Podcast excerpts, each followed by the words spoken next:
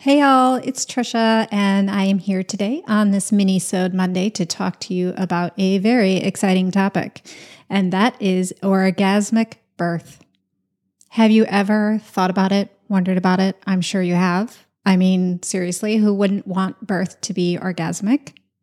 And yes, women do actually report having orgasms in labor. In fact, they call them birthgasms. In all honesty, I can't say I have experienced a birthgasm, and I'm not really sure that I've even truly seen one, but I would still call my births orgasmic, and I would call them orgasmic because my births were truly ecstatic, at least the second and third. The first was probably a little too long, and I was a little too exhausted to really reach that state of ecstasy, but nonetheless, ecstatic birth is not what everyone experiences. However, it is absolutely possible, and it is absolutely within reach for anyone who wants to experience it. An ecstatic birth, by definition, is a birth that takes you out of your usual state of mind. And the definition of ecstasy is a heightened awareness, a state of mind beyond reason, a sense of feeling in a trance, of feeling transformed.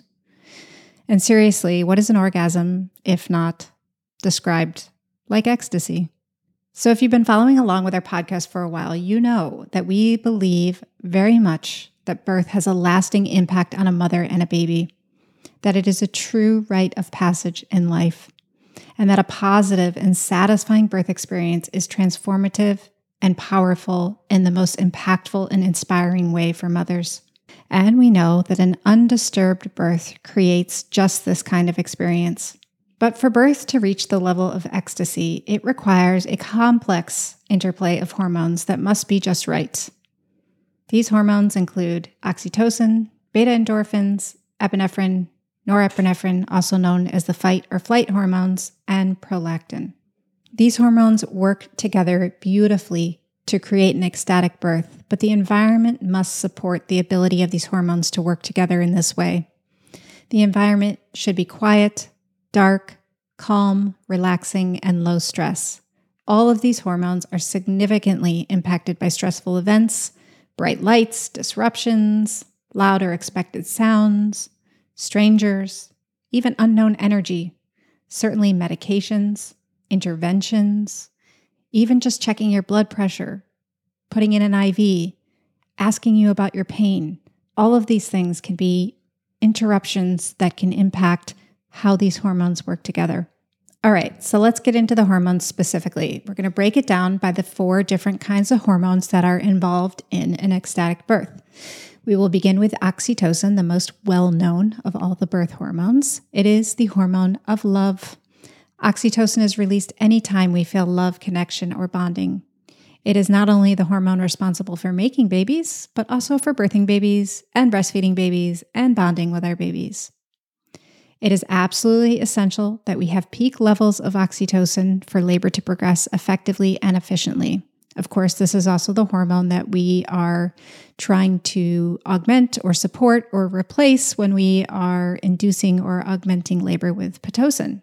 Oxytocin is also necessary for your baby in labor, as it actually protects your baby's brain from compromise when contractions are intense and the uterus is restricting blood flow to your baby. Oxytocin levels will remain high throughout labor and be high immediately after birth, which helps us to expel the placenta, and it helps to create the perfect environment of calm and connection for bonding with your baby immediately after birth and initiating breastfeeding. The next important hormone, and lesser talked about, are the beta endorphins. So the beta endorphins are the natural opioids that are released in an undisturbed labor. These act very similar to the drugs Demerol and morphine. They are natural painkillers, and they can create a feeling of euphoria, sort of like what a runner experiences during a runner's high. These are the drugs, actually, they are like drugs, but they're not drugs. These are the natural drugs, our innate pain-relieving system that helps us to experience what we would consider a pain-free birth. And when we say pain-free, we don't mean devoid of strong sensation. Birth is going to be intense. Birth is going to be at times difficult. Birth is going to feel uncomfortable, but it doesn't have to feel like pain. And it's these hormones that help differentiate us from feeling the true pain of a problem in our body versus the intensity and discomfort of a natural, intense feeling in our body that is helping. It's pain with purpose. And the beta endorphins help us remember that and help us transcend that in birth. So we really need our beta endorphins working for us in labor. And similarly to the catecholamines or the stress hormones, if beta endorphins get too high, which can be also impacted by stress or fear, it too can inhibit our oxytocin. So the next hormones are the fight or flight hormones, the catecholamines, or best known as the stress hormones. These are the hormones that we really want to keep at low levels in early labor and active labor. If you actually listen to Cynthia's mini on how fear affects labor, she talked a lot about the catecholamine effect, so I won't go into it as much here.